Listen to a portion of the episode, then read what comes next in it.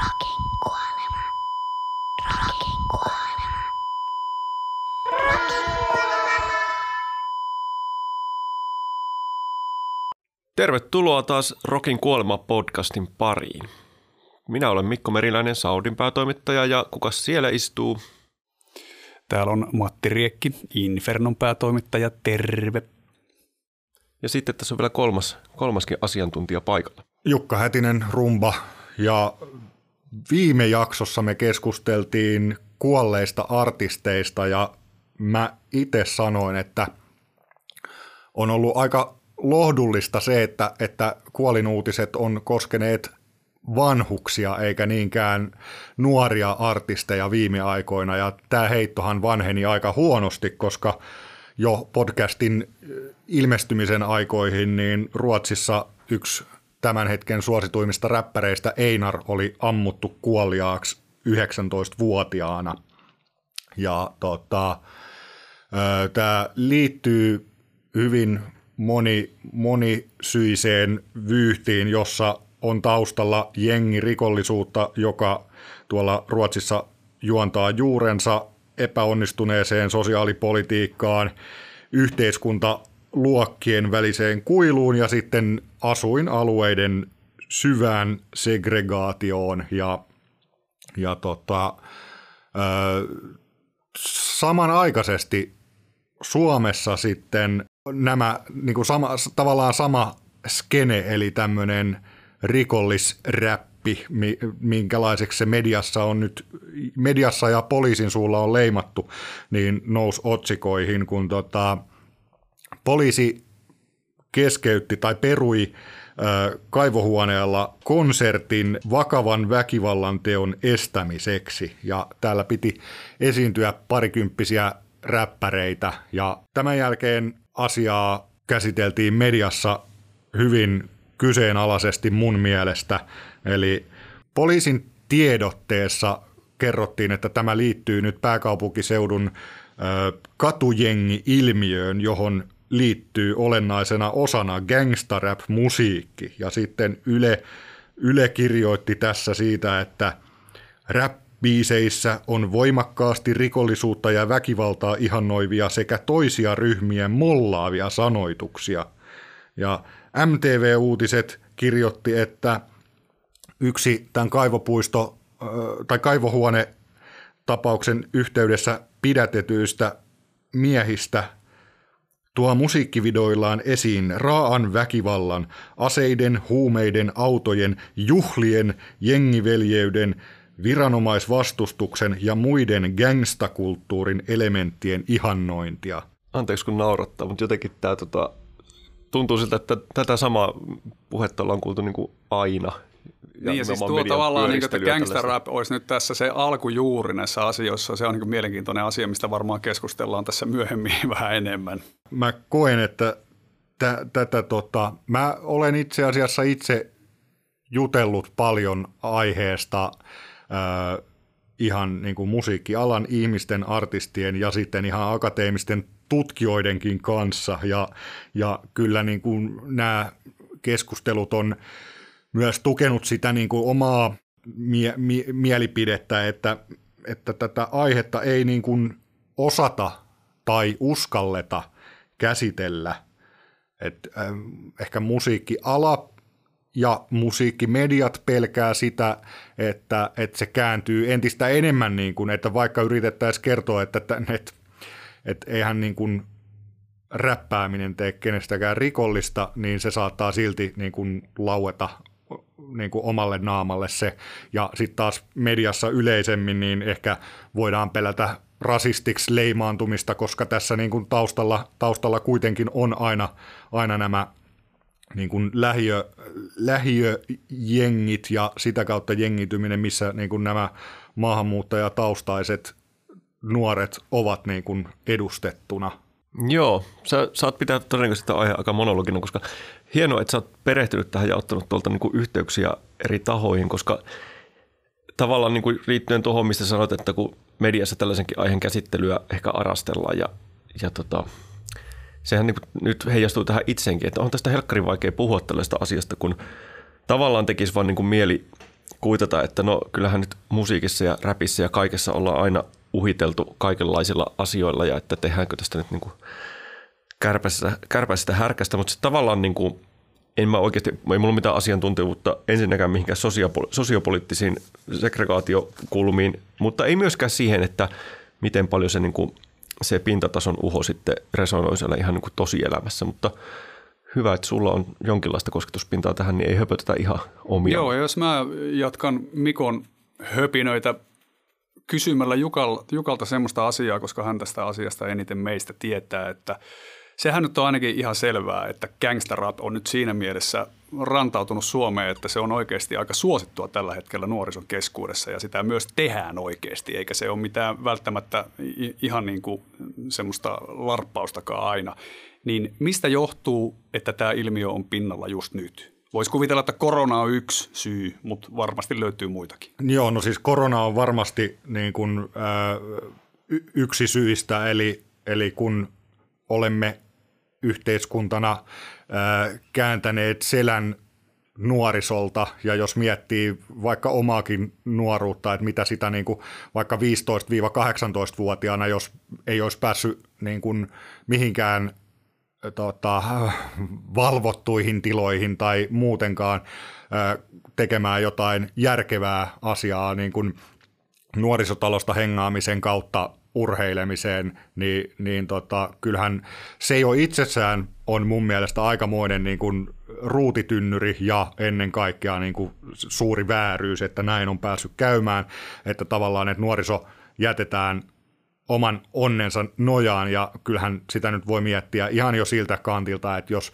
laitetaan lauma teini-ikäisiä tekemään päivästä toiseen ja illasta toiseen ja yöstä toiseen asioita keskenään, niin kyllähän siinä varmasti jotain tyhmyyksiäkin tulee tehtyä. Ja sitten, sitten niin kuin koronan lisäksi yksi merkittävä kulma tähän on mun mielestä sosiaalinen media ja sosiaalisen median nämä niin kuin uusimmat kanavat Snapchatista TikTokkiin ja jopa johonkin jodeliin, että, että tota, näistä niin kuin nämä asiat, mitkä ehkä ei muuten niin kuin sais ääntään kuuluviin tai jäisi johonkin kaupungin osa tasolle tai, tai tota, niin kuin pienen kaveriporukan puuhasteluksi, niin ne levii tuolla, tuolla aika paljon ja niille on tilausta, etenkin sitten palataan takaisin siihen koronaan, että, että varmasti niin kuin tämmöisellä niin kuin aggressiivisella musiikilla niin kuin nuoret niin kuin käyttää, käyttää paineiden purkuun ja niin kuin, omia tunteita tukemaan, miten niin kuin, musiikkia on käytetty tässä nyt niin kuin, rokin syntymästä lähtien jatkuvasti.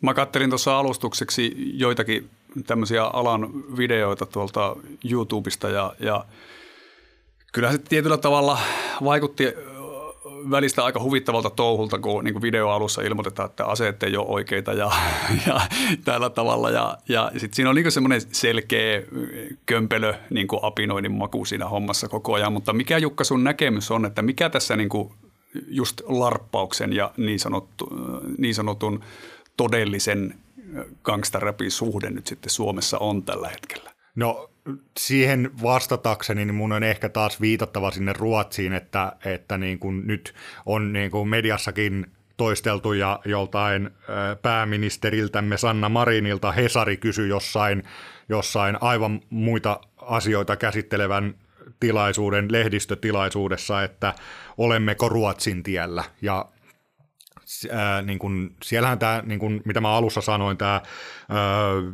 yhteiskuntaluokat on niin kuin todella paljon kauempana toisistaan kuin Suomessa ja sitten siellä toki niin kuin, se niin kuin lähiöt on hyvin irrallaan siitä muusta yhteiskunnasta paikoin tosi voimakkaastikin, niin tota, Ruotsissa voisi, niin tämä nyt on vähän käristäen sanottu, mutta että Ruotsissa niin kuin näissä lähiöissä synnytään ja kasvetaan sinne niin kuin jengeihin. Ja se musiikki saattaa olla yritys päästä pois sieltä, kun taas sitten nyt tämä niin kuin suomalainen ilmiö, joka, jo, jossa niin kuin, segregaatiota ja sen uhkaa varmasti on läsnä, niin enemmänkin näkisin sen, että, että tällä kertaa musiikki on se tapa hankkiutua ongelmiin. Aivan, ja eikö se ollut, jos mä nyt olen oikein ymmärtänyt, niin eikö se ollut näin myös tämän vastikään kuolleen Einarin tapauksessa Ruotsissa, että hänkään ei ollut varsinaisesti mikään niin kuin nuorisorikollinen, vai nimenomaan tämän musiikin ja sen kautta niin kuin harrastetun uhon kautta tavallaan niin kuin imeytyi siihen maailmaan. Ja tällä oli käsittääkseni myös aika paljon tekemistä sitten sen kanssa, että kävi niin kuin kävi. Joo, siellä, siellä myös niin kuin tämä näiden ongelmien niin kuin syvyys on ihan erilainen, että, että siellä tosiaan sitten homma on se, että jos sä puhut näistä asioista, niin sit olisi niin kuin syytä olla niin kuin valmis myös elämään sitä. Mutta tota, Suomessa mä näkisin, että toki niin kuin, eihän toi musa synny missään tyhjiössä, eihän se ole mistään nuorisokulttuurista ja nuorison elämästä niin kuin irrallinen osa-alue, mutta, mutta tota, ei, niin kuin se musiikki ei ole mikään syy, mikä tekee jonkun jengiläiseksi tai rikolliseksi. Et, et meillä on nyt niinku kourallinen tämmöistä aggressiivista musaa tekeviä teinejä, jotka tulee niinku verrattain haastavista lähtökohdista. Ja sitten, sitten tota, ää, poliisin tiedotteella kipataan niinku, ää, pääkaupunkiseudun nuorisojengiytyminen kipataan niinku niiden niskoille ja sitten niinku putsataan pölyt omilta hartioilta, että no niin, että tämä homma on hoidettu vähän niin kuin Mä yritän tässä summata omia ajatuksiani aiheesta. Siis, tässä jotenkin tuntuu siltä, että kaikki niin kuin erilaiset tota, pointit ää, jotenkin sille limittyy kummallisesti päällekkäin. Niin kuin, mä nyt ajattelen tätä näin, että jos vaikka niin kuin, ei kukaan varmaan kiellä sitä, että etenkin Uudellamaalla niin on tapahtunut hyvinkin paljon tällaista niin kuin sosiaalista, sosiaali, sosioekonomista tämmöistä eriytymistä eri asuinalueilla. Se on yksi asia. Sitten toinen asia on, että mikä tuntuu usein niin kuin vedetään yhtäläisyysmerkit sen ja jonkinlaisen rikollisuuden tai sitten edes niin kuin negatiivisuuden välille. Mikä on tavallaan, että ei sitä tarvitsisi niin kuin automaationa pitää, että, mutta näin, näin usein ajatellaan, että heti kun puhutaan sosiaalista eritymistä ja, ja tällaisista alueellisista piirteistä, niin tota, ne on sitten heti joku ongelma. Ja sitten kolmas on tämä, että, että tota, jos tällaista kehitystä faktuaalisesti tapahtuu, niin on se aivan käsittämätöntä, että se ei sitten heijastus sen alueen nuorten tekemään taiteeseen. Totta kai ne kuvastaa siinä omassa taiteessaan sitä, mitä he elävät tällä hetkellä. Ja se voi tulla monille suomalaisille yllätyksenä, että okei, tuommoista se elämä oikeasti on siellä. Ei se tarkoita sitä, että ne on, se on rikollista. Niin sen, tästä niin kuin hyvin luontevasti päästään, päästään siihen, mitä itsekin ajattelin, että, että sen sijaan, että me yritettäisiin mediassa niin kuin vaientaa nämä tai jotenkin kyseenalaistaa nämä ja, ja tota, leimata ties miksi ja perua niiden keikat ja näin, niin mun mielestä meidän pitäisi niinku kuunnella heitä.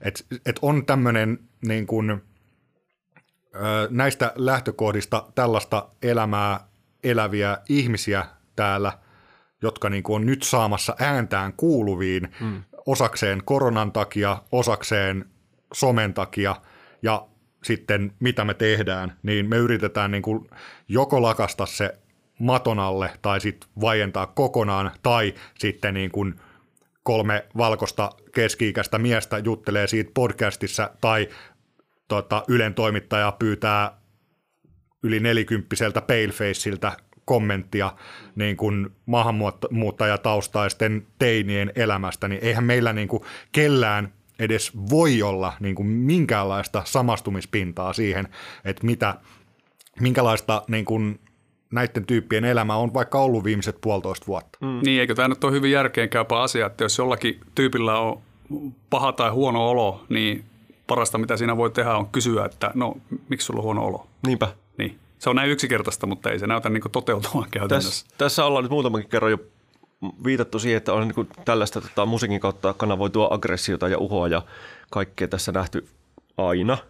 Mutta mulla vaan tulee nyt väistämättä mieleen näitä kuunnellessa omat nuoruusvuodet 90-luvulta, kun muutamatkin lukio yläastekaverit hurahti aika syvälle tonne mustan metallin äh, maailmaan ja lähinnä niin kuin viehättyivät siitä, siitä tota sen aikaisista rikollisistakin teoista ja ylipäätään sitä niin kuin semmoisesta.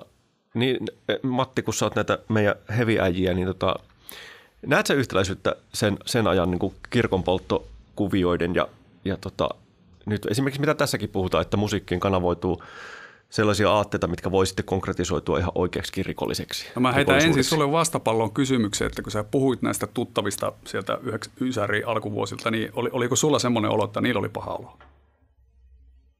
Varmaan osalla oli. Vai, vai oliko se niin kuin niin. larppausta ja tylsyyttä ja jännityksen hakemista vai mitä? Varmaan molempia. Kyllä mä veikkaan, että muutamalla niistä oli hyvinkin paha olo. Koska tältä kantiltahan näissä kummassakin tapauksessa on ihan varmasti kyse samoista niin kuin asioista. Mm. Siitä just siitä huonosta olosta ja kautta tai niin kuin oikeasti tylsyydestä. Ja vaikka nyt tietysti siinä norilaisen black metalin meiningissä oli niin kuin näennäisesti kyse järjestäytyneen uskonnon vastustamisesta ja eikä niinkään tämmöisestä niin kuin suoranaisesta rikollisuuden ihan noinnista, niin kuin gangsterrapissa monesti on. Niin tosiaan mun mielestä tossa on ne yhdistävät tekijät, vai onko Jukalla tästä jotain? Niin, no mä, mä tavallaan on, silleen voisin nähdä yhtäläisyyksiä, että, että justiinsa, että, että toi mitä black metallissa joku kirkko poltettiin, niin se oli hyvin niin kuin pienen piirin tekosia, mutta että siitä niin kuin levis aallot ö, ympäri niin kuin, ö, länsimaista, etenkin eurooppalaista nuorisokulttuuria, että, että jossain Norjassa poltettiin kirkkoja, Helsingissä kaadettiin hautakiviä ja niin kuin mä, mä näkisin verta, vertauksen siinä, että, että sitten tämmöisessä No ensinnäkin mun täytyy nyt niin kuin näitä, me ollaan myös puhuttu gangstaräpistä, mutta gangstaräppihän nyt on tavallaan kokonaan ihan toinen, toinen asia, että tämä on edem, niin kuin, mistä me puhutaan, niin on tätä drill-meininkiä, joka on brittiläisen nuorisokulttuurin tekosia, eikä niin kuin Comptonissa. No niin, tämä oli, tämä oli hyvä tuoda tässä vaiheessa Kyllä. keskustelua. Mä, mä itse mietinkin, että kun Matti puhui tuosta gangsaripista, että onko tämä nyt se oikea termi, että niin. hyvä, että tota. Mutta joo, siis, mä, siis tämä on tosiaan, että siis niin mäkin puhuin, koska siis poliisit on käyttänyt ja media on käyttänyt tätä termiä ja tässä nyt viitataan vaan siihen, että sisältö, sanotusten sisältö on ehkä sitä, että, että brassaillaan jollain mutkalla ja pulverilla, niin, niin se yhdistetään sitten. Tota, Mä kysyn tällainen suoran kysymyksen Jukalta. Uskotko, että näissä piireissä rupeaa niin kuin lähitulevaisuudessa paukkumaan Suomessa? No se on asia, mihin välttämättä en, en ehkä halua spekuloida. Siis joo, on varma, että, että tota pääkaupunkiseudun nuorisojengit – mukiloivat toisiaan ja ehkä jotain sivullisiakin siinä, mutta, mutta tota, ää, ei varmasti niin kuin ihan jo lähtökohtaisesti se, että Suomessa on niin paljon vähemmän ää, käsiaseita tuolla kaduilla liikenteessä kuin Ruotsissa, johon niin kuin käsittääkseni on tuolta niin kuin, ää, Balkanin alueen pakolaisilta joskus 90-luvulla virrannut hirveästi siellä, siellä käytettyjä aseita, niin se tilanne on siinä hyvin eri, mikä on toki niin kuin ihan, ihan tota positiivinen asia, mutta, mutta että joku puukko saattaa heilua, mikä nyt on aika perisuomalainen tapa kuitenkin ratko, ratkoa väle, välejä sitten, ö, mutta, mutta niin kuin se, että mitä tässä nyt niin kuin kannattaisi tehdä, niin niin kuin näitä estääkseen, niin kyllähän se on niihin juurisyihin puuttuminen. Eli nimenomaan ei välttämättä kysy niiltä räppäreiltä, että miksi te koette asian olevan näin, vaan niiltä tyypeiltä, joille toi, joita he niin kuin edustavat ja joille toi resonoi paljon. Eli, eli se, se nuoriso, joka ei ole saanut Suomessa ääntään kuuluviin, jolle nyt olisi niin kuin, että heille on tullut tyyppejä, jotka puhuu heidän äänellään ja joita he voivat katsoa ylöspäin. Ja sitten niin kuin myös siitä tulee se sykli sitten, että kun nämä, nämä somesta löytyy tota, junnuja, joilla on ehkä niin kuin, äh, räpin historian ja jopa niin kuin nuorisokulttuurihistorian äh, tuntemus on hyvin, hyvin huonoa, niin nämä koetaan tämmöisiksi ehkä kehotuksiksi tai yllytyksiksi toimia, mikä nyt sitten ei tietenkään ole mitä luultavimmin tarkoitusperä näissä. Et, et sitten niin kuin, ö, näiden musavideoiden ja some, että so, sosiaalisessa mediassa on nähty, niin kuin, että joku saa nimeä sillä, että, että se käy trollaamassa ja mukiloimassa tyyppejä ja sitten nähdään näitä videoita, missä kerrotaan, että ketkä on mun opseja, eli vihollisia, niin tota, näkisin, että niin kuin näihin juurisyihin puuttuminen on se, mitä tässä nyt pitäisi tehdä, eikä, eikä niin kuin todeta, että tämä on nyt joku gangsta-rap-ongelma. Niin, no just toi, että se on niin helppo pintatasolla tarttua siihen vaan, että meillä on tämmöistä vaarallista musiikkia, jossa lauletaan vaarallisista asioista ja sitä kautta yllytetään väkivallan tekoihin, vaikka tietenkin se asia on juuri toisinpäin, että se paha olo ja ne teot on siellä ensin ja sitten se kanavoituu siihen musiikkiin. Niin kyllä, ja sitten sit pitää muistaa vielä se, että, että me puhutaan ö, paljon myös niin kuin, ö, omakustanneartisteista ja sitten vielä ennen kaikkea teini-ikäisistä kautta parikymppisistä nuorista miehistä, joilla ei ole mitään niin kuin alan kokemusta, alan tuntemusta, jotka on saattanut tehdä biisin niin kuin tyyliin siltä pohjalta, miten niin kuin esimerkiksi räppiä on tehty 20 vuotta sitten Suomessa, että kaveripiirin kesken mietitty, että kuka pystyy sanoa härskeimmän läpän. Ja ero on siinä, että silloin se ei levinnyt mihinkään, mutta nyt se saattaa se omakustanne biisi nousta Suomen sinkkulistalle, koska se leviää jossain TikTokissa ja saa siellä niin kuin samastumispintaa ja resonoi siellä ihmisiin. Ja, ja niin kuin, siinä ei ole mitään alan, alan tota, väkeä filterinä välissä ja niin kuin kiilottamassa sitä niin kuin rajuhkoakin imagoa ja kuvaa siinä, ja samalla heille ei ole niin kuin minkäänlaista taustajoukkoa, ammattitaitoa ja osaamista sitten myöskään niin kuin, reagoida siihen, että jos niin kuin, poliisi ja media kohtelee heitä jotenkin epäoikeudenmukaisesti tai raflaavasti. Rockin kuolema. Joo, Jukka mainitsi tuossa äsken juuri syyt ja tässä onkin erinomainen paikka siirtyä seuraavaan aiheeseen, joka on meillä nyt sitten politiikka rokissa. Milläs keinoin edetään? En tiedä, aika puiseva aihe. ja siis toi rokin ja politiikan yhdistelmä on niin kuin jotenkin nostattaa karvat pystyy ihan jo vaistomaisesti. No lähdetään vaikka sillä. Yleisestihan tota, tämä kyllästymisiin asti hoettu väite tai kysymys, että voiko musiikilla muuttaa maailmaa, niin mä itse tota, olen ehdottomasti sitä mieltä, että, että ei missään nimessä voi. Mitäs Matti vaikka, onko sä...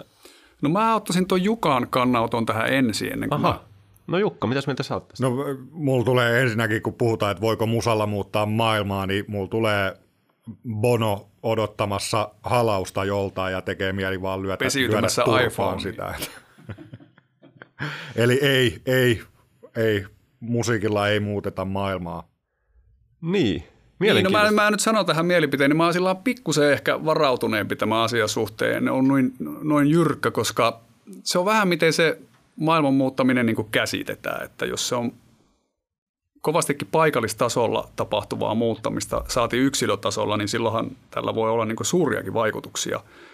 Että sitä kautta mä sanoisin sillä varautuneesti, että ei voida muuttaa maailmaa, mutta pienempiä osasia sitä kyllä voidaan hyvinkin muuttaa.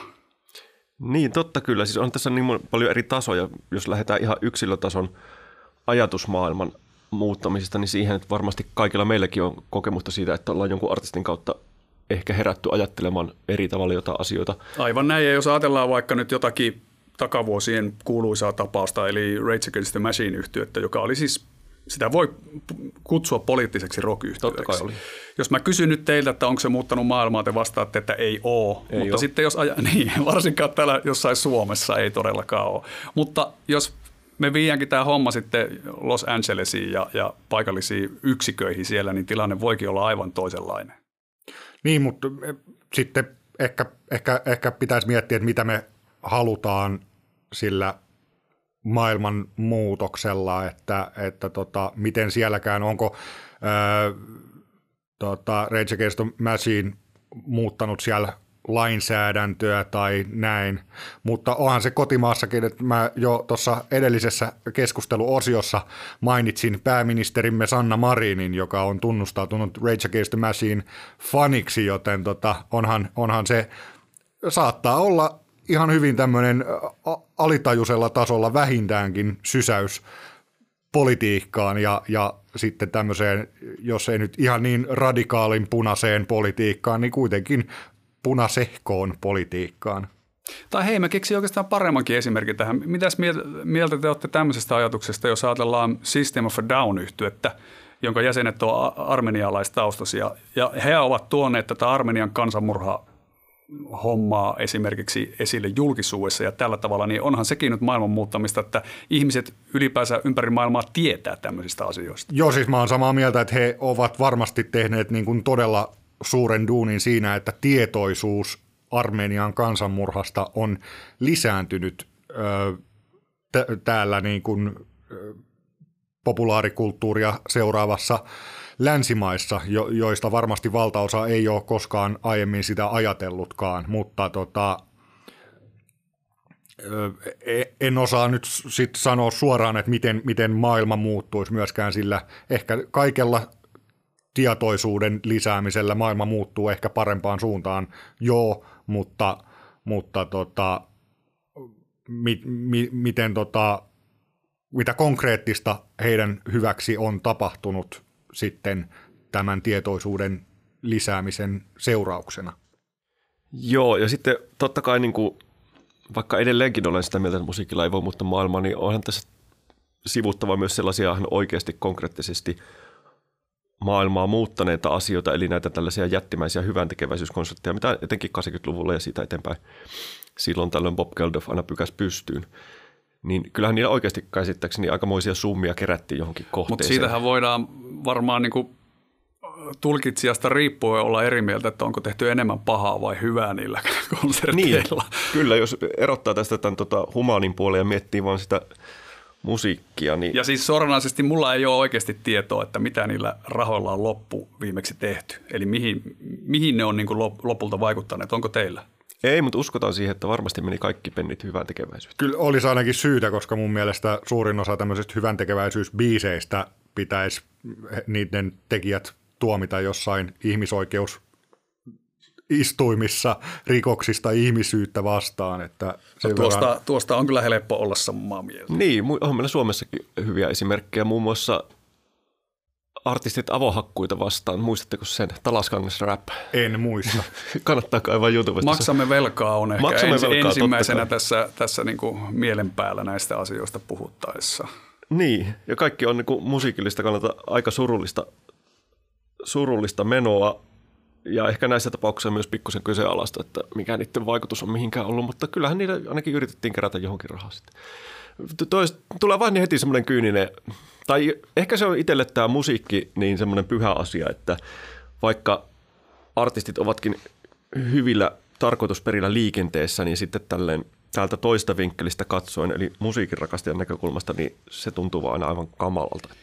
Niin sitten kun tässä on se perustavanlaatuinen kysymys, että mitä se poliittinen rock sitten loppujen lopuksi on ja mikä on niin esimerkiksi kantaa ottavan rokin ja poliittisen rokin ero ja mitä on politiikka. On olemassa tämä maailman kuluinen klise, että kaikki on politiikkaa, niin kyllähän se niin jollain tasolla pitää ihan oikeasti paikkansa myös. No pitää paikkansa. Mä voin jatkaa siitä kohta, mutta eka mun tekee mieli sanoa se, että, että niin kuin – tämmöinen suora, suora poliittinen vaikuttamiseen pyrkivä rock yleensä vanhenee ihan helvetin huonosti. Esimerkiksi itse on syvästi rakastanut ministryn tuotantoa, kunnes niin kuin Ali Jorgensen sai tota, nämä bus tota, pakkomielteet päälle ja, ja kaikki, kaikki biisit suurin piirtein käsitteli USA-politiikkaa sillä hetkellä. Ja eihän, en mä tiedä, mä en ainakaan itse ole keksinyt ö, syitä, miksi esimerkiksi nyt palaisin niihin levyihin. No mutta onko se toisaalta niin järkyttävä ongelmakaan sitten tavallaan kuunnella niitä sen ajan tuotoksina nykypäivästä käsin? No, siis mun mielestä se kuulostaa vaan vanhentuneelta ja sille epä, epäkurantilta kamalta, että en mä, en ymmärrä, miksi mä palaisin. Sama on niin kuin esimerkkejä myös vaikka jostain ö, brittipunkista, jossa tota, käsitellään just, just parhaillaan tapahtumia. Et niin on varmasti semmoista dokumentaarista arvoa, mutta, mutta en mä niinku ehkä, se ei ole sitä, mitä mä niinku musiikilta, musiikiltani haen.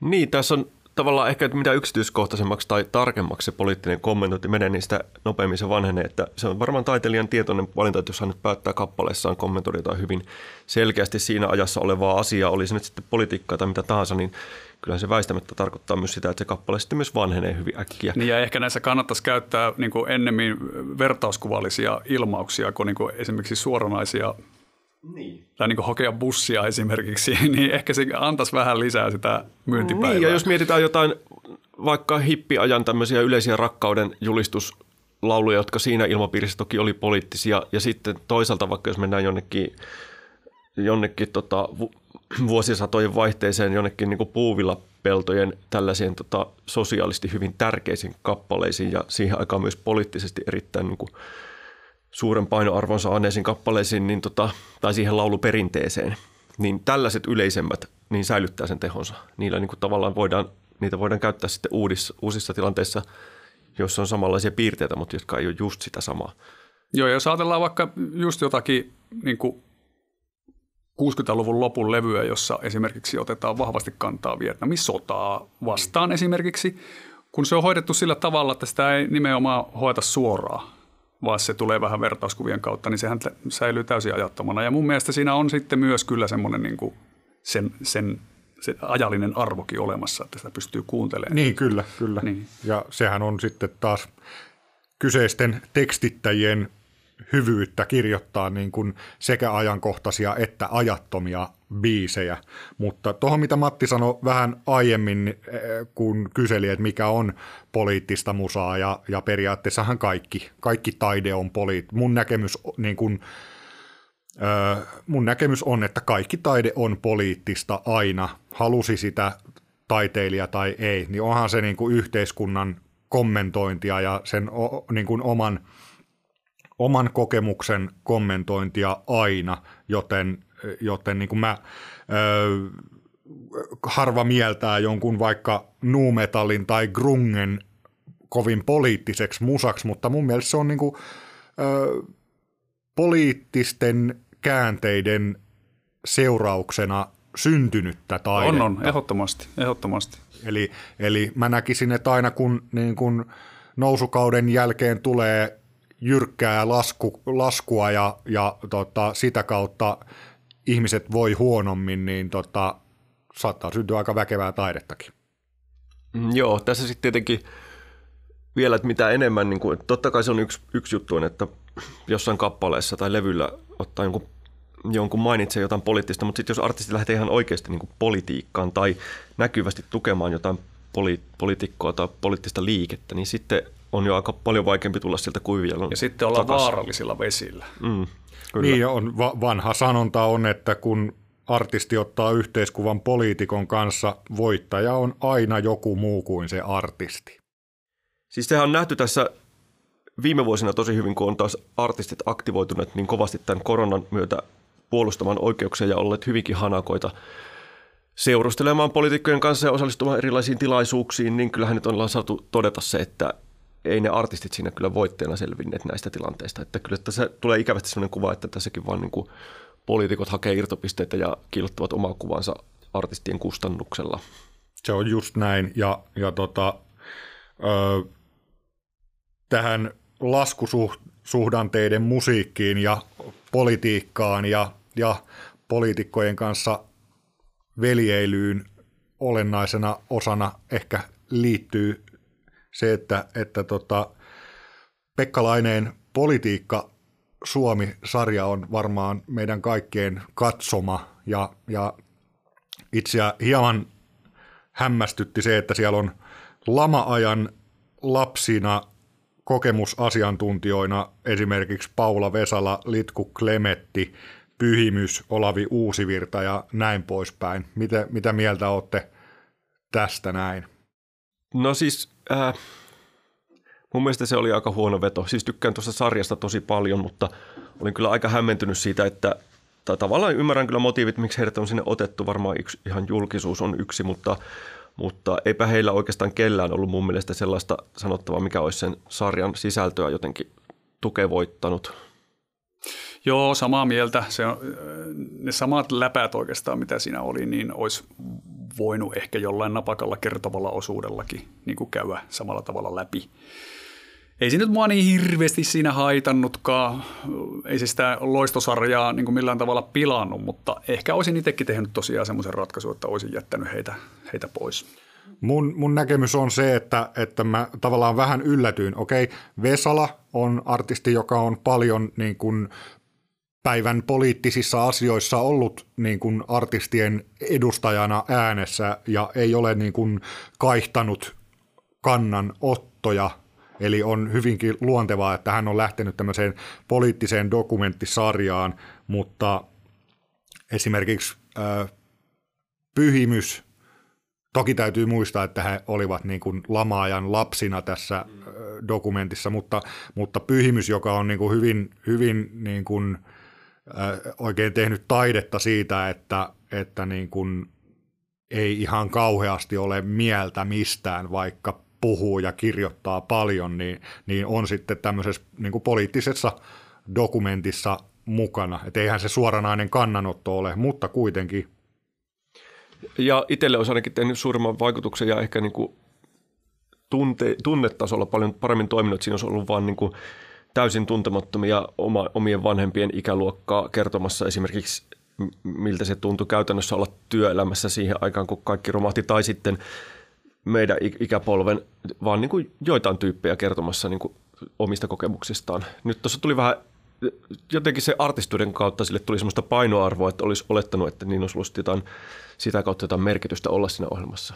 Joo, kyllä mä oon samaa mieltä tuosta, mutta kyllä se niin kuin, ö, taisi olla pyhimys, joka muisteli näitä puolitettuja pyyhekumeja ja sitä, että tehtäväkirjat piti niin kuin, täyttää lyijykynnällä, jotta ne voisit pyyhkiä niin kuin vuotta nuoremmille oppilaille, niin kyllä ne herätti semmoisia vahvoja, vahvoja samastumismuistoja itsessä.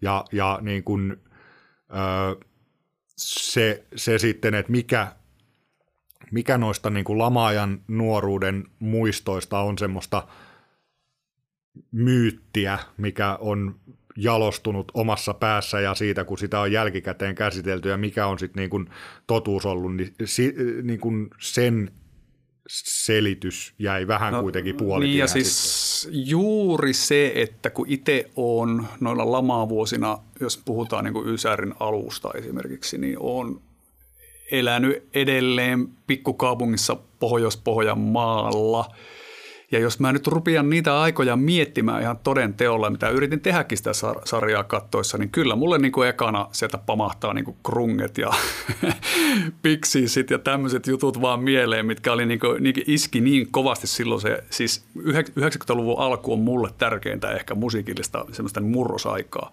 niin, niin niin mä vaan niitä rupesin muistelemaan, ja eikä mulla nyt niin älyttömästi niitä niin ankeita muistoja siitä tullut mieleen, että tämä on vähän hankala käsitellä omassa päässä ainakin tämä koko niin kuin kokonaisuus. Niin. Mutta tuosta tota, voitaisiin laskusuhdanteiden musiikista jatkaa enemmän, mutta mun on ehkä pakko kuitenkin vielä tässä ylistää sarjan musiikkia, että siis mun mielestä oli aivan mainio tämä Matti Mikkolan sävellys siinä, että se, se sopi niin kuin kaikkiin aikakausiin, mitä siinä käsiteltiin. Et se, se oli niin kuin Se oli niin kuin mainio esimerkki sävellyksestä, jossa niin kuin nostalgia, nostalgia soi sellaisena ajattomana, että, että siinä oli elementtejä, jotka niin kuin antoi ymmärtää sen kuuluvan tietylle vuosikymmenelle tai jollekin toiselle tai jollekin kolmannelle. Kyllä, ja sitten vielä, en tiedä johtuuko siitä, että olin nähnyt joku trailerin tai muuta, mutta kun eka jakson katoin ja tuli se tunnari, niin mä olin sille, että mikä tämä on tosi tuttu biisi. Mutta se varmaan johtuu että Mikkola on onnistunut tekemään semmoisen sopivan pastissin. Tämä on kiinnostava aihe, josta ei voisi jatkaa vaikka kuinka pitkään, mutta mentäisikö me kuitenkin äh, Politiikka Suomi-sarjan yhden luojista, eli Laineen Pekan mainitun haastatteluun? Kyllä, eli tota, mun mielestä kolme toimittajaa juttelemassa keskenään on ihan mielenkiintoista, mutta kyllähän se parantuu, kun otetaan vielä neljäs mukaan. Eli tota, otetaan puhelimen toiseen päähän ö, toimittaja ja muusikko Pekka Laine.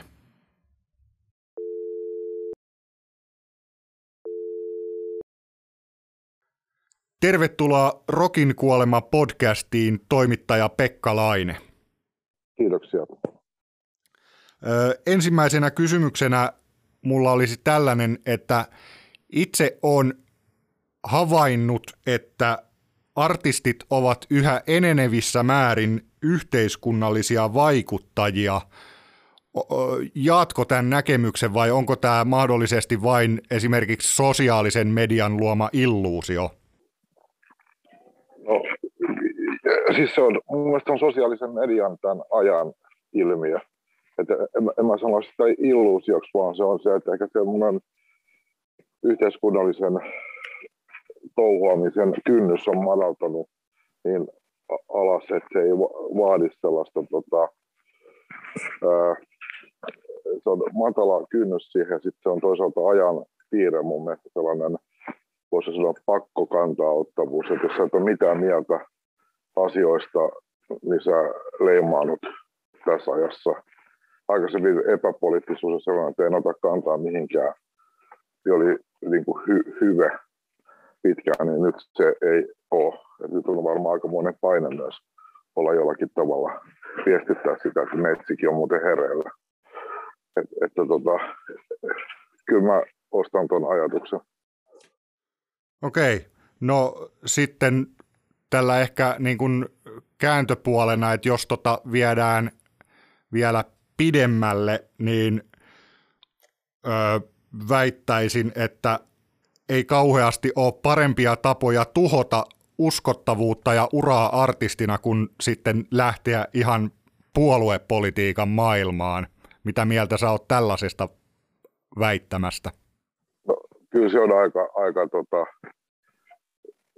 on, on aika samalla linjalla, aika kuoleman suudelma on kyllä, että sä, sä sit tota,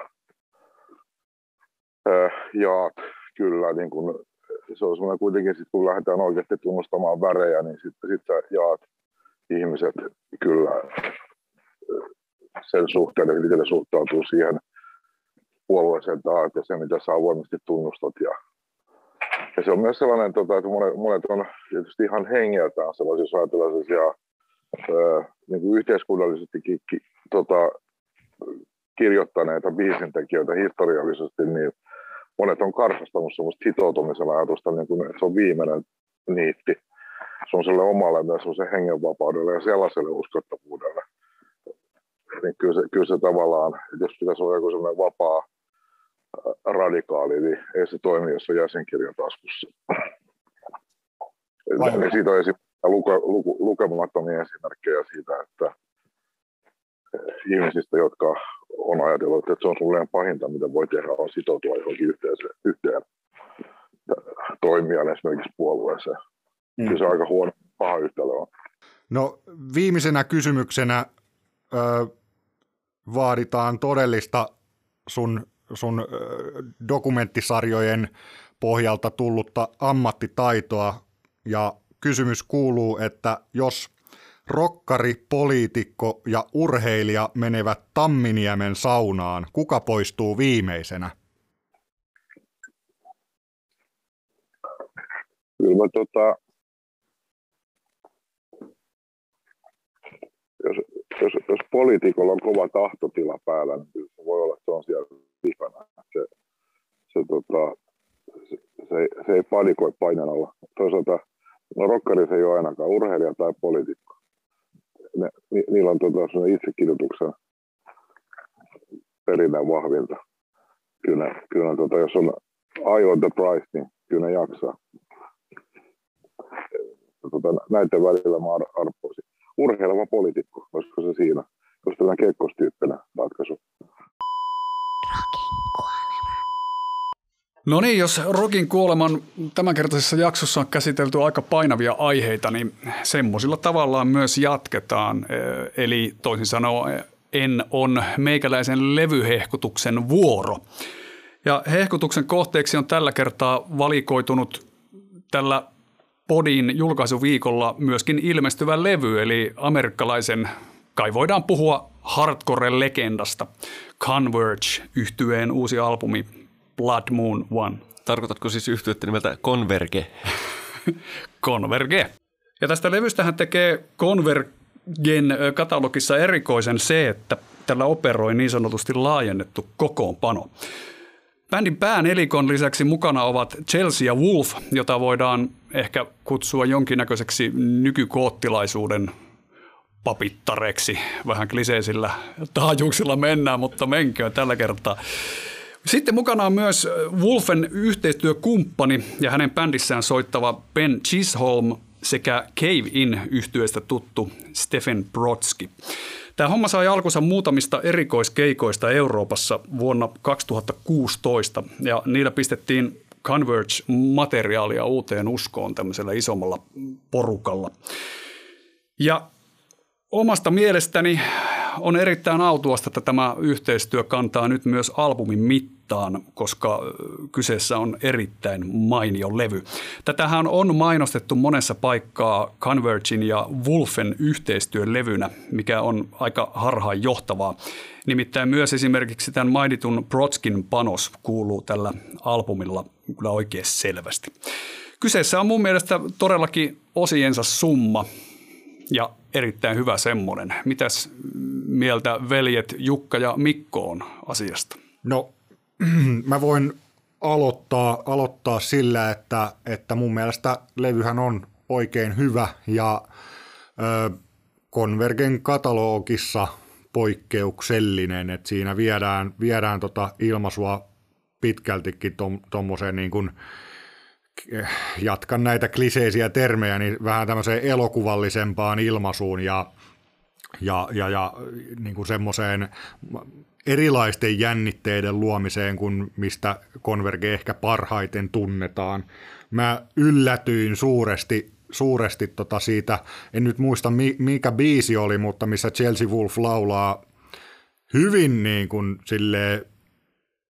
voimakkaan puhtaasti ja mä etin tietoa, että onko tässä joku, joku muukin naislaulaja paikan päällä, mutta, mutta tosi tota, epä Chelsea Wolf-maisesti. Se oli toi Lord of Liars. Joo, joo niin tota, hyvin ö, tota, silleen, ki, nappas mun huomion välittömästi tämä ja tota, näistä muista, muista ihmisistä, niin tota, Brodsky ja Cave In on niin kuin mun mielestä merkittävässä, merkittävässä roolissa tämän levyn soundissa kyllä myöskin. Että on samaa mieltä Matin kanssa siinä. Mitä mieltä Mikko on levystä? Tykkäsin kovasti. Kyllähän tuo osuu oma, oma, omaan makuhermoon aika täydellisesti, kun se on tota, aika paikoitellen hyvinkin brutaalia ja raskas, mutta myöskin erittäin monipuolinen – ja jopa kaunis paikotellen. Siinä on kyllä paljon tosi hyvää. Ja kyllä mä tykkään molempien, tai nyt mä puhun taas virheellisesti ilmeisesti, mutta siis Convergen ja Chelsea Wolfin molempien tota, omista jutuista hyvinkin paljon. Ja tota, mutta kyllä nämä toimii yhdessä. Nimenomaan ehkä sitä kautta ne laajentaa sitä molempien palettia ja se albumi sitä kautta on tosi monipuolinen.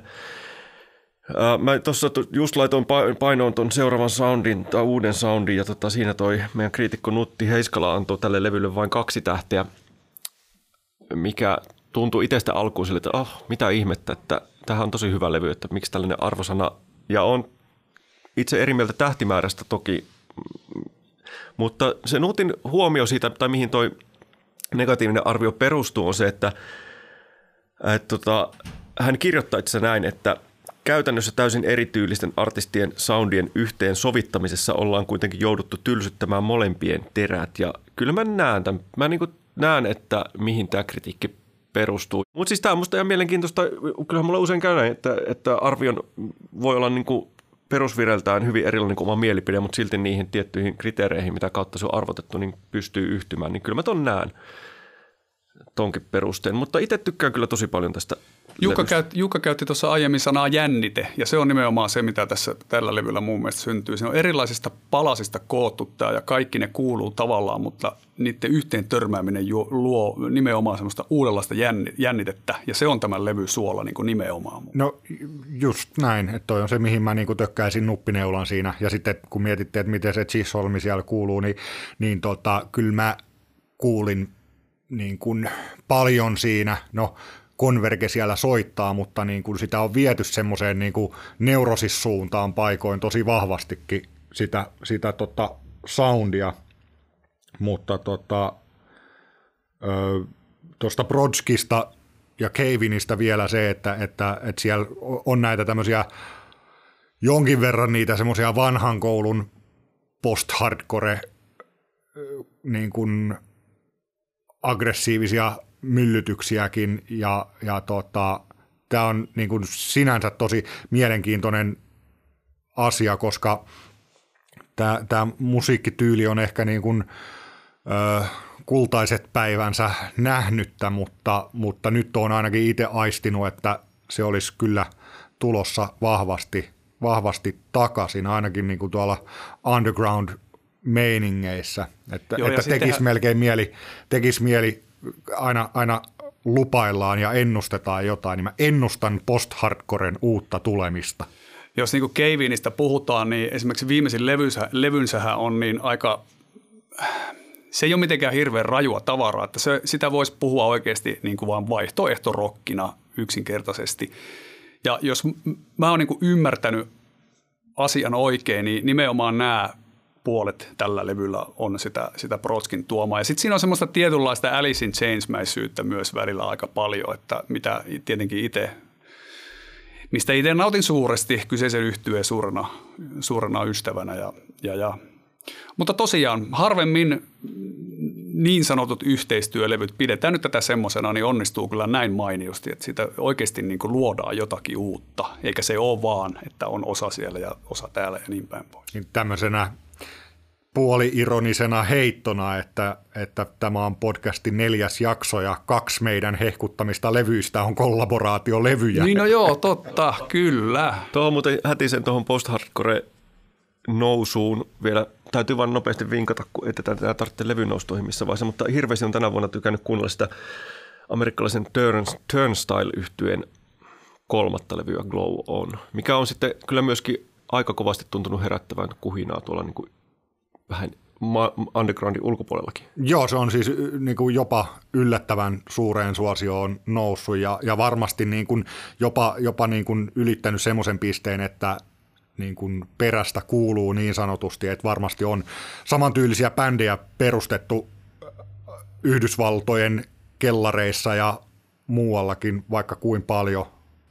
Mutta sitten niin toinen, toinen asia on se, että, että toi Convergen Jane Doe, mikä heidän niin kuin ehdoton klassikkolevy on, täytti tänä vuonna 20 ja siitä syystä on myös paljon, paljon kuunnellut sitä ja, ja, ja niin kuin sen kun laittaa tämän uuden levyn rinnalle, niin kyllähän niillä soittaa kaksi aivan eri bändiä. Joo, ja siis soittaa viimeisimpään Convergen tai edelliseen Convergen-levyynkin verrattuna, niin ei, ei sitä niin kuin usko, se, se on aika erilaista meininkiä. Vaikka Bannon, tämä johtohahmo itse meidän haastattelussa oli sitä mieltä, että, että aika samanlaista touhua on niin kuin nämä viimeisimmät Convergen hommat, mutta e, ei se nyt ihan taja niin ainakaan meidän korvissa olla kuitenkaan. Niin ei varmasti korvissa. Voihan se olla semmoisena, niin kuin, voihan niin kuin tekijöille tuommoisenkin niin kuin kokonaisuuden tai paletin hallitseminen olla sitten semmoista hyvinkin kaoottista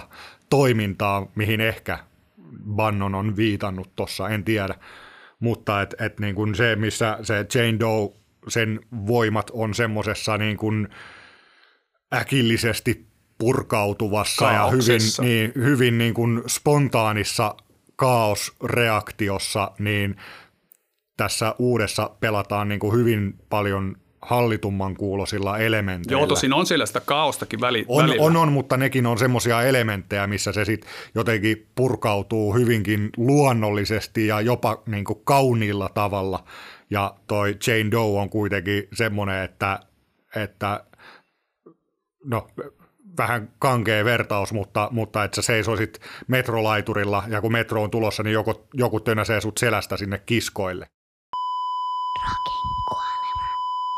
Se oli hyvä vertaus ja tähän on itse asiassa aika hyvä päättää tällä kertaa. Tällä viikolla tosiaan, äh, tämän podin julkaisuviikolla julkaistaan tämä Blood Moon One-levy, jonka on tehnyt yhtyeen nimeltä Converge. Käykää noutamassa, erittäin mainio.